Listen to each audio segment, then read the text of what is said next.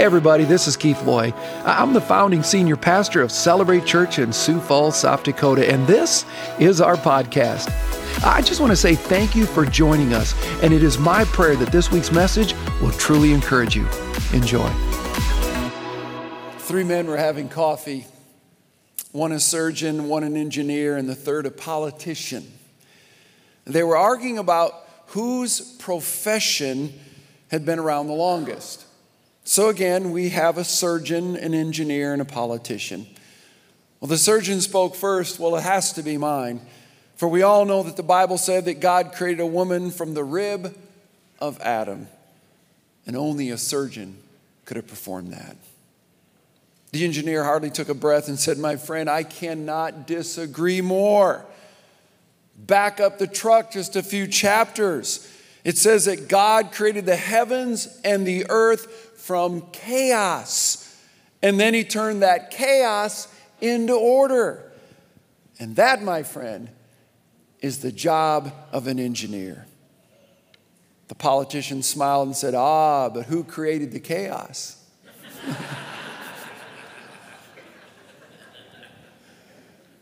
Man, I really thought I'd get a better response than that.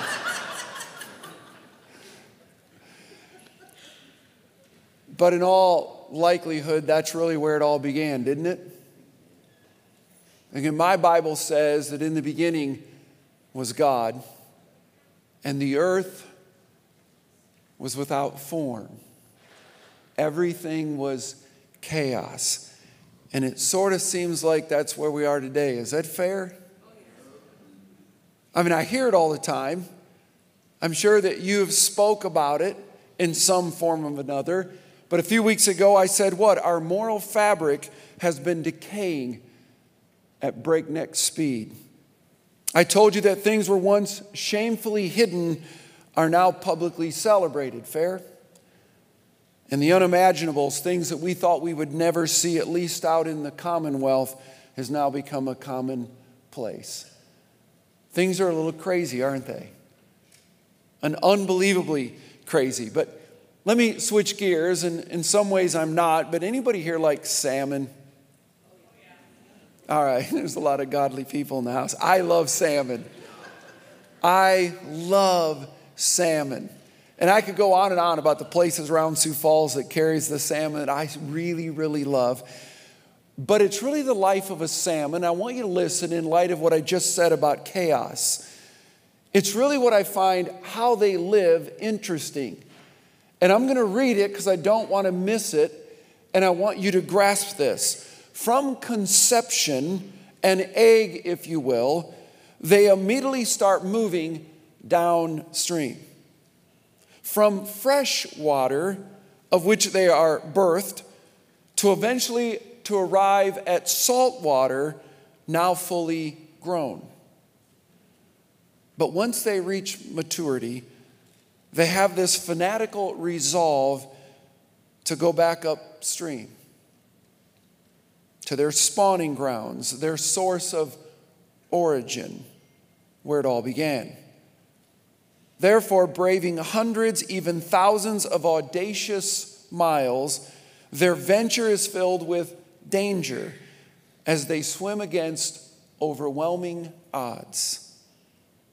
But they swim with a purpose to return to where it all began, at least for them. And the reason why? To give life to a new generation.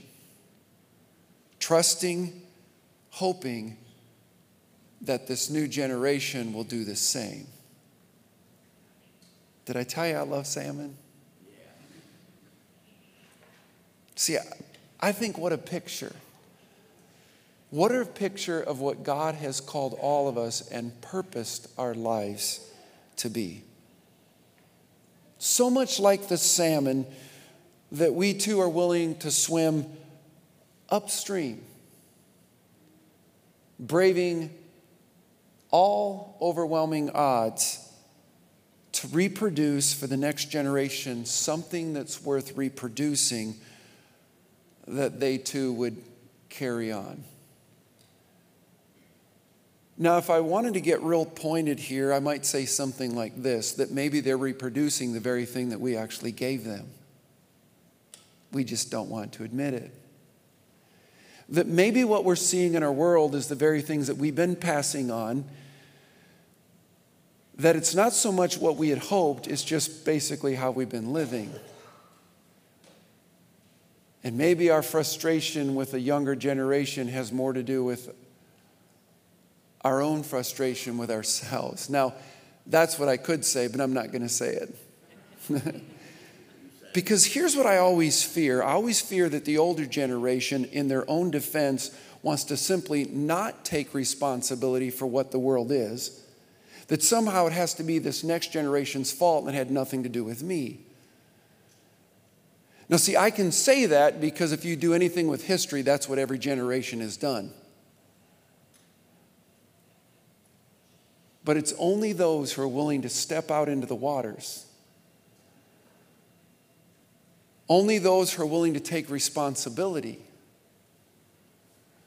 Only those who are saying, listen, whatever my world is going through, at least I'm going to do everything I can to make a difference, to make a change.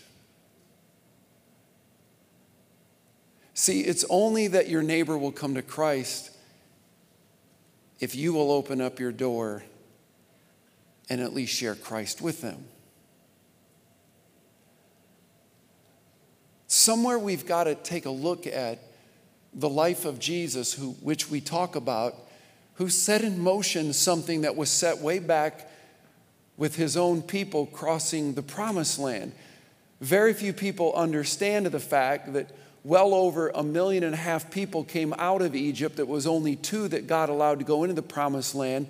He allowed every generation that came out of Egypt to die off, that there was a younger generation that was birthed out in the desert, of which only God allowed them, along with Jacob or, or, or, or Caleb. And, and why can I? I'm totally. And, and Joshua, thank you. But it's Caleb Joshua. Isn't it fun when your pastor totally forgets what he's preaching about? But, uh, which is. Um, I, well, I'm going to leave that one alone. Um, but, but it's only two of those that came out of Egypt that he allowed of that original group to even cross into the promised land. But I'm going to remind you the way they got into the promised land is they would have to brave the waters that were before them. And what most people think is they think those waters were not as dangerous and they simply just walked across it. Somehow, maybe they were just waist high. But if you know the story, it was God Himself who had to what? Dam up the water so they could cross in the first place, which would be the second time He would do it. But for those waters to dam up and for the difference to be made, that generation had to be willing to step into it. And it's to that that I want to come to. If you've got your Bibles, a very familiar passage that we've come to many times before. If you're new to the church, then this isn't familiar to you. But it's something we like to talk about quite often. And, and I, I always fear when I talk about it that people hear it, but they don't really get it. So I'm going to tackle this in a different way, talking about what does it mean to step out into the waters? What does it mean to live a life like Christ? Matthew chapter 9. Matthew chapter 9. And I'm going to share some things with you. Twice you're going to hear these words I had it wrong. Twice your pastor is going to tell you, I had it wrong. And so I want you to look at Matthew 9, and I'm going to begin in the 35th verse in a message I've entitled Three Things That Jesus Did. Now, I'm going to go ahead and give them to you because you know what they are. But it doesn't really matter what Jesus did unless we're going to turn around and do it ourselves. Please let me say that again. It really doesn't matter what Jesus taught, Jesus did, unless it's going to take root in our lives and we're going to do the same. The Bible has absolutely no authority or power in your life unless it takes your life and moves your life to a life of action. I don't know why we can't seem to understand it. You just as well throw your Bible away, especially in America when the average household has over, if you will, seven and a half Bibles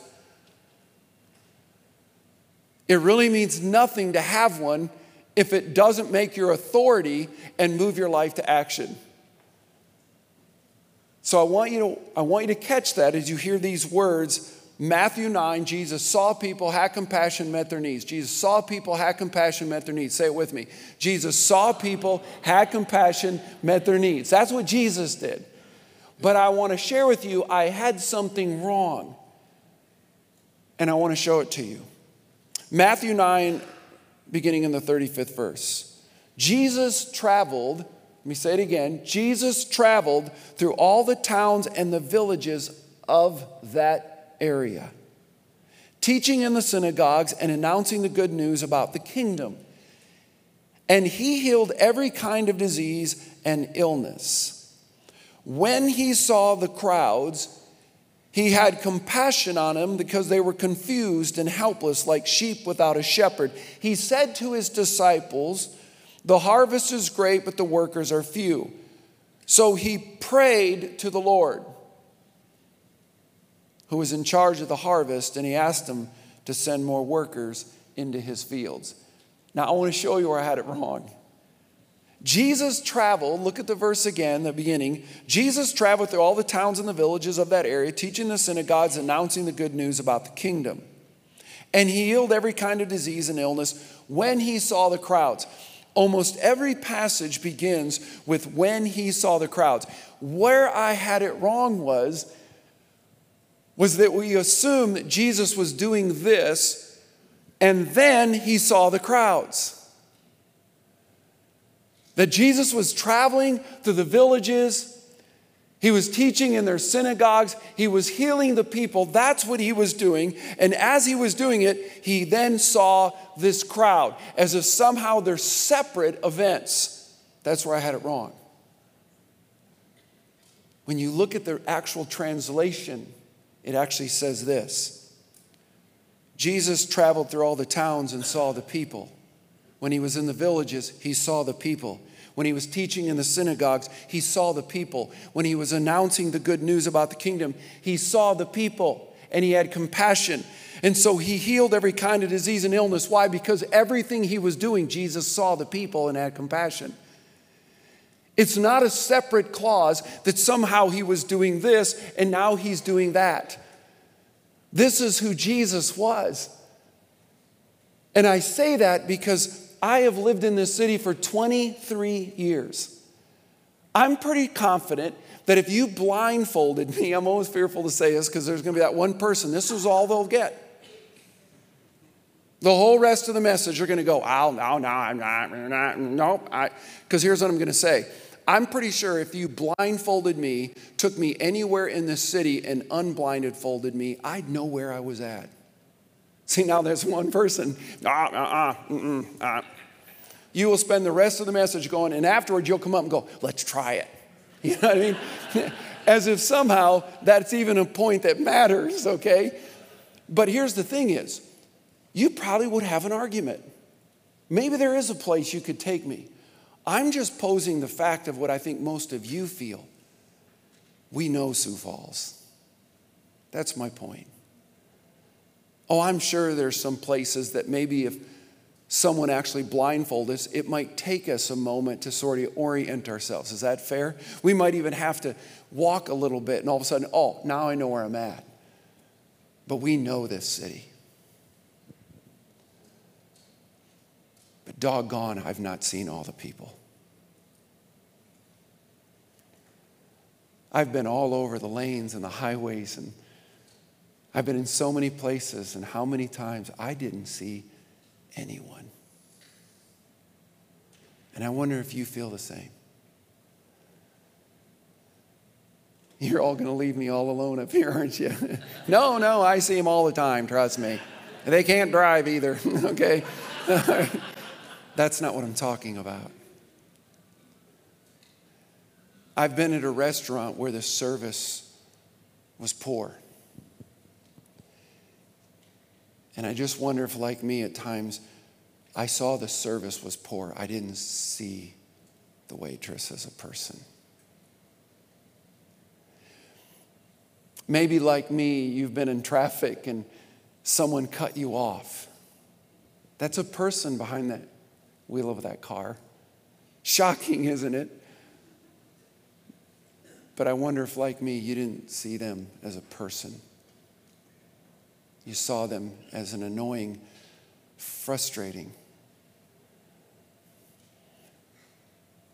Maybe, like me, you've stood in a line and, and you're in a hurry, and there's that person up there talking to the attendant, and they're carrying on a conversation which you could highly un, really don't care about. And like me, I didn't see them as a person. And that's where I got it wrong because what I discovered in studying this passage even more, it wasn't that Jesus was doing this and then he did that, it's just what he did. As he's going through the city streets and all of these towns and these villages, he sees the people and he has compassion. In every moment of every breath and everything he did, wow. I never made that connection, but it was so convicting to me as I'm realizing how much have I been doing this? And then I did that. As if somehow in this room is where I do my Christian thing. And then when I get in my car and I leave, now I get to do some other thing. And what our world needs is what we do here is what we do out there, and what we do out there is what we do in here, just as this Jesus did. Does that make sense? That was convicting to me, people. It was so convicting to me to realize how many times have I separated the two and didn't even realize it. So caught up in the world that I totally missed being the Word. The very thing that Jesus did all the time. I say that because here's the beautiful thing even in our lives, in my life, Jesus always sees me and he always sees you. Isn't that beautiful? See, it starts there, doesn't it? To realize that nothing I do escapes my God. He truly loves me. There's not a breath that I take that He doesn't account for it. And of course, the scriptures say, not a hair in my head that He hasn't even numbered. And I wonder if He even gave him a name. See, that's beautiful. That's the person I want to be. And I trust that you want to be as well. So I want you to take, if you would, out your notes, and I want to walk through these differently in light of that. And again, I'm going to share with you again another moment where I just had it wrong. Here's the first thing Jesus saw people. Wherever he went, Jesus saw people. Whatever he did, Jesus saw people. And I want you to say it out loud with me. Jesus saw people. I've shared this story before, but let me personalize it in just a little bit different light. A blind man, who, who's, who's, who's talking, gonna be talking here? A blind man was once asked what his greatest obstacle was. We just said it. That's the obstacle. And yet, how many times have I done that? A blind man I've already put a label on it, which means now my perception is skewed. Does that make sense? How many times do I do that? The man cuts me off in traffic, and instead of being a creation of God, he is an unbelievable uncreation of God, and I put a label on it without even realizing who the person is and that God loves him. A blind man was asked, What is your obstacle? And he said, it's that right there that you see me as a blind man. And so, what do you do? You instantly decide then how you need to interact with me as if you know. And therefore, you give me sympathy, and I don't want your sympathy, he said, because I'm not just blind. I want you to see me. And who doesn't? I do. I would love people to see me. I wish so often that people wouldn't see me as Pastor Keith. Because the moment they put that label on it, their perception is now skewed. Therefore, they lump on me what they think a pastor should be, how I should interact, what should I say, what should I do. And you feel the same.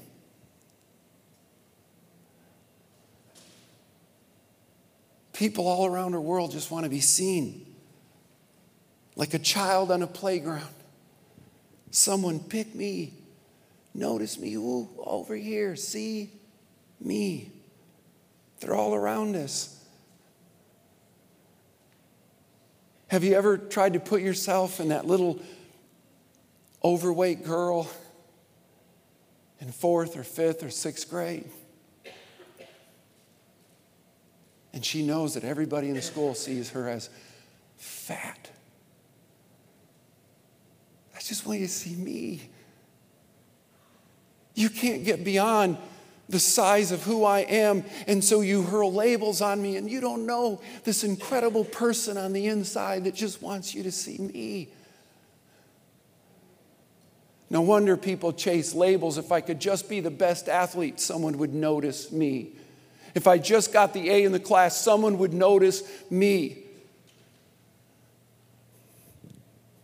No wonder young people take drugs, their first drink the power of someone fitting in is worth the risk of the addiction. But now they have just another label, don't they? And they just want to be seen. Someone pick me, notice me. They're all around us, and there's so many of us right in this room right now. It might be the only reason you're here, risking that last chance. Will even God's people see me? Do you see the power of what it means if we call ourselves a Christian when we run to the door and we miss the opportunity to stay in this room to greet someone we don't know? That's where it all begins, and Jesus understood that. Nothing else matters if you don't see people. They sack our groceries, they sit beside us at work, waiting, wanting, hoping, longing to be noticed, to be loved, to be valued, of which I contend is the greatest of value when you see someone. And how many times have I missed it? How many times have I missed it? Write this down. Light, that's what we're supposed to be, right? Light in the darkness. Light begins with sight. Light begins with sight. Just write that down. Jesus said, if we're going to be light to the world, as he said in Matthew 5, then we've got to open our eyes. That's where it all begins. Because Jesus said, What? Because the eye is the lamp of the body. If these are bad, the whole body's bad. Nothing else matters. Our ability to be God's people in our generation begins with our ability to see this generation as God sees them. That's why we need to pray, as Jesus said in John 4 open your eyes. Open your eyes, he says, and take a good look at what's right in front of you. These are people. I'm telling you, the fields are ripe. It's harvest time. They're so hungry. I'm so many things I'm starting to get now. It's harvest time. People want to be loved, they want to be valued, which means it's always harvest time because it's the most inner longing that God gave us. We all want to be it. We all want to experience it. Jesus saw people. Here's number two Jesus had compassion. Say that with me. Jesus had compassion. Do you know what that means? He really cared. I think that's what compassion is. Like he really cared. Now, again, I told you there are two times I've gotten it wrong. Here's the second one. Several years ago, I preached a message to our church planters entitled The Five Challenges That We as Pastors Will Face in the Next Coming Years. You can write them down if you want. I'm going to give you those challenges, but I was wrong. They're not in any order. They're just the challenges that are in the church today that I told these pastors we're going to have to face, we're going to have to experience, we're going to have to deal with. I talked about the homosexual agenda. Now, I'm not here to argue whether you agree it's right or wrong. What I'm telling you is because of where certain people stand in certain issues, it's going to be a challenge in the church. It's going to be there. You're going to have to deal with it. I talked about the fact that giving will be down, which makes no sense to me. Makes absolutely no sense to me. that we can build multi billion dollar stadiums to house an entertainment factory for two and a half hours of our lives, and we're more than happy to give to that, but we won't give to something that has eternal value. I don't get it. We'll make investment in an automobile that eventually you'll have to give to the next generation or you will wreck. Probably have seen you drive. Anyway, um, I'd leave it in the garage if I was you. But, but my point is, is we will invest in all kinds of earthly things, but it comes to the church. When it comes to the kingdom, giving's low. And it continues to decline in this country. So I said, pastors, you're going to have to face that. That's a challenge. I talked about more people will crave an online experience, and then the pandemic happens, and it's more than ever. I'm cautious to say that because I'm sure there's people who are watching online, and it hurts my heart to think that you will never maybe grace the doors of a church again. I'm not saying that to attack you, I'm just saying that we all want community. And we need community and we're starving for it. So how do we how do we deal with that challenge that more and more this thing in my back pocket that so often now controls our lives? How do we bring that into ministry? It's going to be a challenge. I talked about the church as more consumerimic, consumer imic, consumeristic, right, than it's ever been, which is true. More and more Christians go to a church for what they get, not what they give. And that continues to rise, which is sad, which is completely foreign. and it's not even biblical. Why do you go to that church? I like the pastor. So that means when you don't, you're gone. Correct. They just don't say that. I like the music or don't like the music. I like the people or don't like the people. Which none of that is anything to do with Christianity. That's about you, which we are supposed to die to on the altar, and then we're supposed to think more like Christ. It's not about us, it's what we can give, not what we get. But almost most Christians talk about the things they don't like in the church rather than the one who is the church. That's a reality.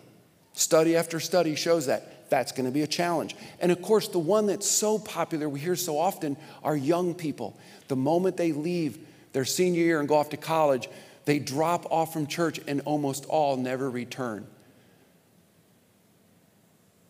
Those are going to be a challenge. But I was wrong. Those aren't the challenges. I was wrong, people. They represent our challenge. We only have but one challenge. Do we care?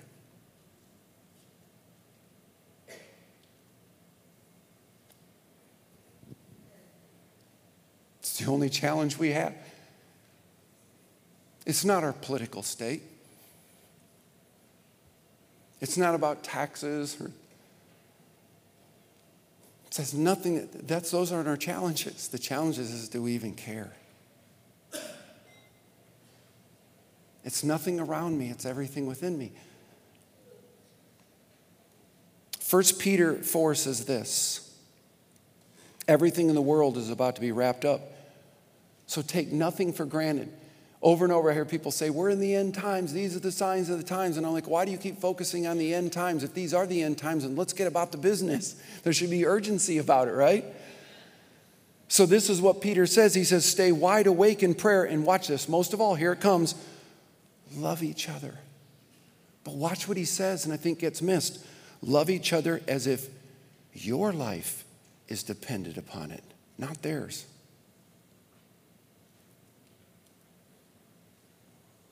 My ability to love has nothing to do with this. It has everything to do with this and this. How we love your life, my life is dependent upon it. He says, For love makes up for practically anything and everything. The original translation says, Love covers a multitude of sin. Be quick to give a meal to the hungry, a bed to the homeless, cheerfully. Be generous with the different things God has given you, passing them around so all get in on it. If it's words, let it be God's words. If it's help, let it be God's hearty help. That way, God's bright presence, God's bright presence will be evident in everything. You know, William Booth, the founder of the Salvation Army, was privileged to meet Queen Victoria, who was the Queen of England at that time. She simply asked, William said, What do you believe is the secret to all of your success? Do you know what he said? Some have a passion for money, some have a passion for things. I have a compassion for people. I just love people. And everything of God begins with that love for people, and everything of God flows from that love for people. Everywhere Jesus went, he saw people and he just loved them. He just really cared. They just really mattered. They were sheep without a shepherd.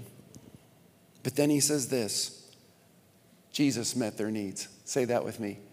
Jesus met their needs. He saw people, he really cared, he had compassion, and Jesus met needs. Now, the opening clip was clips, kind of a montage. There's so many more we could have done with it, and, and uh, uh, if you didn't get it, then I just apologize. But it's a movie called Planes, Trains, and Automobiles. I don't recommend it for a family viewing. Okay? Um, I really have to say that. I'd never seen it, the original. I've watched it every time as it comes around Thanksgiving and Christmas. It's part of that montage of packages of movies like It's a Wonderful Life and all of those things you should see during the holidays. So I've seen it on television, which it was wonderful. So I was like, I got to own this movie. So I bought it. I no longer own it. it is really profane, at least verbally, okay? So I don't highly recommend that you go rent it, all right? Wait till it comes out in television. But it's a movie about Neil Page and Dale Griffith. Neil Page being Steve Martin, and Dale Griffith, the former, who's now, if you know, died many years ago, John Candy. Neil Page is an entrepreneur. I'm going to set up the clip and I want you to see it. This is just how we're going to end this thing in a moment. Neil Page is an entrepreneur that travels for business. He's got the suit, he's got the look, he's got the briefcase. He wants to get home for Thanksgiving. And then the weather changes everything. But not just the weather. This is where he meets John Candy. John Candy, too, is an entrepreneur but all he does is sell shower curtain rings. Highly successful business, okay? He's starving for attention. He just wants to be liked. He never really tells a lie, he just doesn't tell the whole truth, fearing rejection. Steve Martin actually plays pretend like he really cares about him, but he doesn't. He lives an entire movie a lie but it's a comedy, right? I say that to say this that most people don't realize that our decisions are made, most of them, in our limbic system. It's sort of the middle of our brain, it's the largest part of our brain. It's where we're wired. We're all very selfish as creatures. And sadly, most people live in this place when it comes to decision making. Do you know why? It's called the pleasure place. We make our decisions, most of them, on what makes us feel good. What do I get out of this? Not what I can give. For the most part, it's unconscious. We don't think about it. That's why when someone cuts us off in traffic, we react the way we do. That's the limbic system. That didn't bring me pleasure, therefore it's wrong, and then you slam on your horn. That's the limbic system. Sadly, about 9 out of 10, really probably 99 out of 100, actually probably 999 out of 1,000, and it's probably more, live in that area. It's why we have a problem. Because those are unconscious, and we live there, and we allow it to make our decisions because it's all about what we get, how I feel, which is totally the opposite of what it means to be a Christian. That's why Paul says you need to be transformed in your thinking. Well, that requires us moving it to the frontal cortex that's a conscious idea. All decisions that are made in the frontal cortex require conscious, calculated, intentional thinking. And in a world that likes to live in the middle of the brain where I don't have to think, that's a lot of work. And there's really not a lot of happy that comes from it, not a lot of pleasure. I say that for you to keep this in mind. Because a clip I want you to see is at the end of the movie. It's a really brief clip.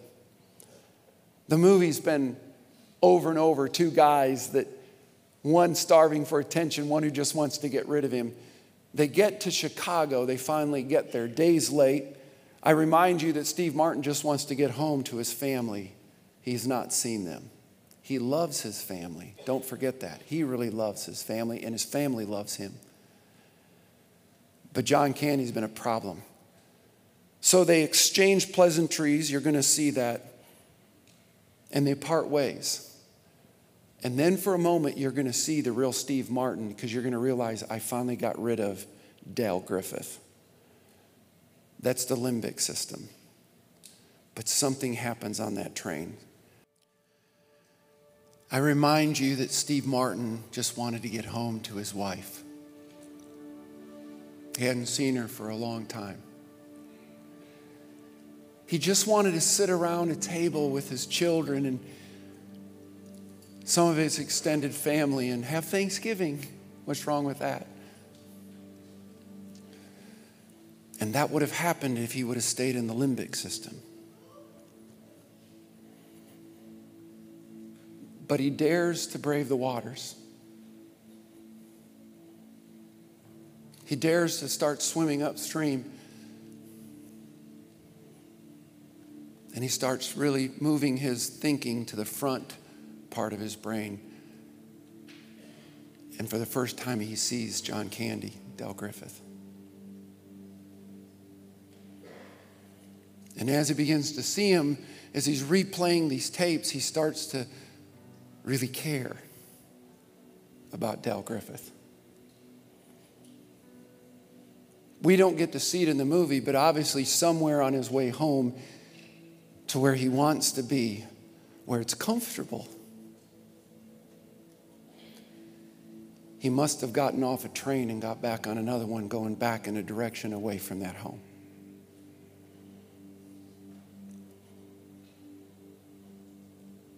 The movie ends after this scene of them walking together carrying a trunk. The trunk was probably the most significant part of the movie that people miss. Everything that John Candy owns is in it. And it shows them carrying it down a street. And then the next scene is them inside Steve Martin's house. And he hugs his family. And then Steve Martin says these words, and most people miss it in the movie. His wife comes down the stairs and he says, smiles at his wife and says, Just want you to meet a friend of mine. And she says, It's good to meet you, Mr. Griffith. How did she know his name?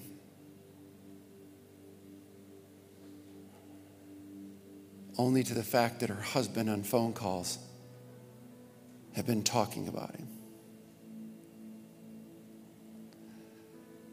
Jesus saw people. He really cared about them. And he just wanted to meet their needs. And John Candy, through the whole movie, is going, Pick me. Someone notice me. 1 Corinthians or 1 John 3 says, let's stop just saying we love each other. Let us really show it by our actions. In 1958, the Ford Motor Company released an automobile that was a complete flop. Some of you already know I'm talking about. $250 million investment that returned a $350 million loss. It was called the Edsel. Been many countless studies of why it was such a flop, but the common theme comes back to this. The executives of Ford sold what they liked and what they wanted rather than what the consumer wanted and needed. And I wonder if the church has done the same. This isn't the church, people, it's a piece of it. What we do out there is what matters. This doesn't mean anything. Me exhausting, trying to be a better communicator so people like what I say doesn't mean anything. Our music going to a standard where you really like it doesn't mean anything length of a service, conditions of this place doesn't mean anything. That's all consumerism. We're no different than the world. But it's what we do every day when we walk those streets and the highways and the grocery stores. And do we see the people the way God sees them? They're people. people that he gave his life for and found joy in doing it. That's what we are. That's the church. Only thing that matters. Jesus saw people, he had compassion, he met their needs. I'm going to invite a group of four people. There's actually five on the team to come to the stage along with the elders in the church. I've also asked Pastor Reed to come if he would. This Wednesday, there's a flight that will be taking off heading to Liberia. One of them was already on their way there because he's actual Liberian. His name's Jackson. Four more will be joining them this Wednesday. And they're going to be visiting multiple places over there and seeing the work that God has been setting forth. But what you don't know is that a week ago, the leadership of this church, there was a hospital there. It's a hospital that's now lost its water, its resources, its electricity, because it's a poor country. It's a hospital that sees 5,000 patients per month, 825 students in residency, 580 staff, and 80 families that actually make it their home and live there. Approximately about 300 people. And the water went dry. And not only did the water go dry, but the electricity completely just shut off. The Liberia government has been watching the work that Celebrate's been doing there, believe it or not. We completely restored a village called Peace Island, full of refugees that were escaping the war a little over 15 years ago. And it was in shambles. Children were dying at alarming rates. It's like one out of every five children die by the age of four. It's unbelievable. And actually, my understanding is the number's higher than that. But this church invested in, literally, really the only ones that did. And that is now a flourishing village with a septic system, uh, an incredible waterway, a community center. It's actually beautiful if you saw the, the videos today of when we made that investment.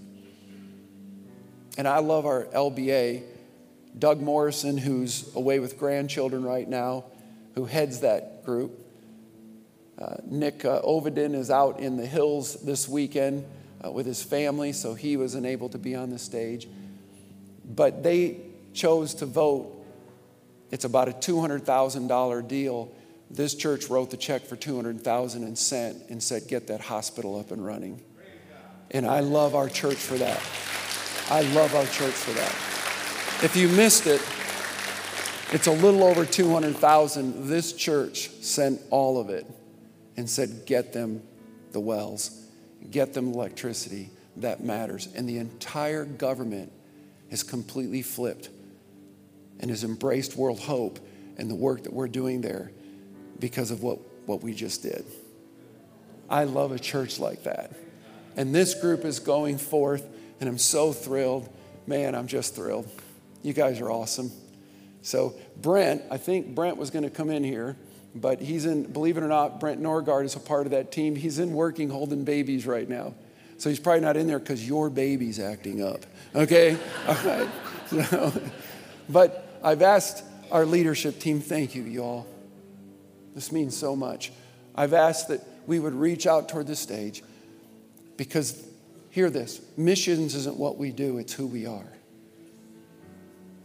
We don't have a work in Liberia as much as even Liberia has a work here. Do you follow what I'm saying? We love those people. I've gotten to know some of them. They're my friends. Jesus sees them, He cares about them. I love a church that does the same. And I'm asking you put your hand up. I've asked Reed if he would lead us in prayer.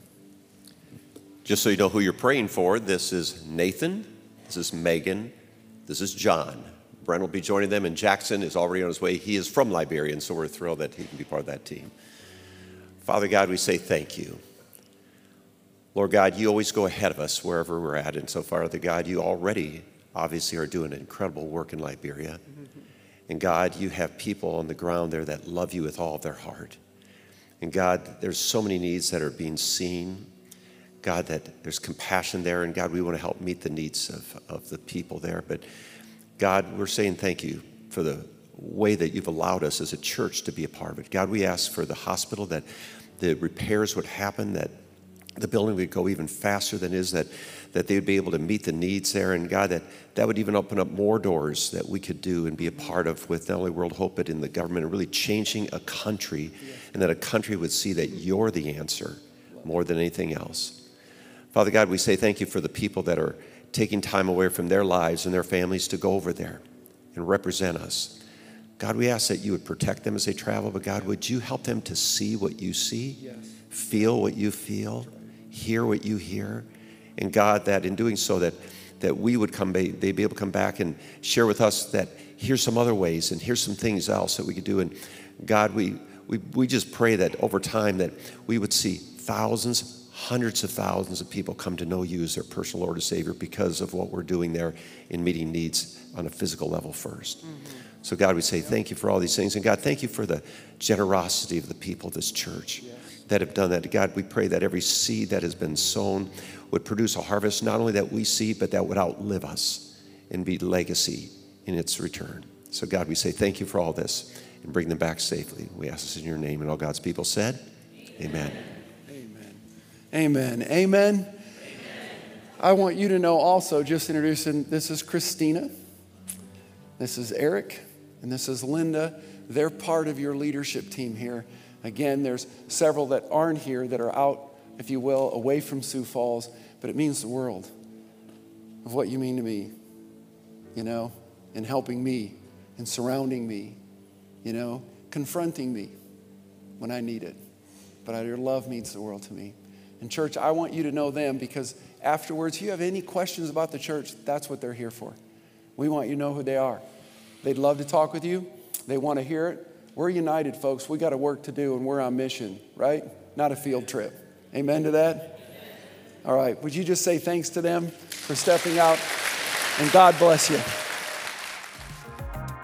Well, thanks again for listening. To hear more messages like this one, make sure to subscribe and check out our podcast channel for past messages. And if you like what you're hearing, consider rating it and even sharing it with your friends. It helps so much. You know, you can click the share button, take a screenshot, and share it on your social stories and tag us at Celebrate Church. For more content from Celebrate and to connect with us, go to celebrate.church. We love you and we believe in you. God bless.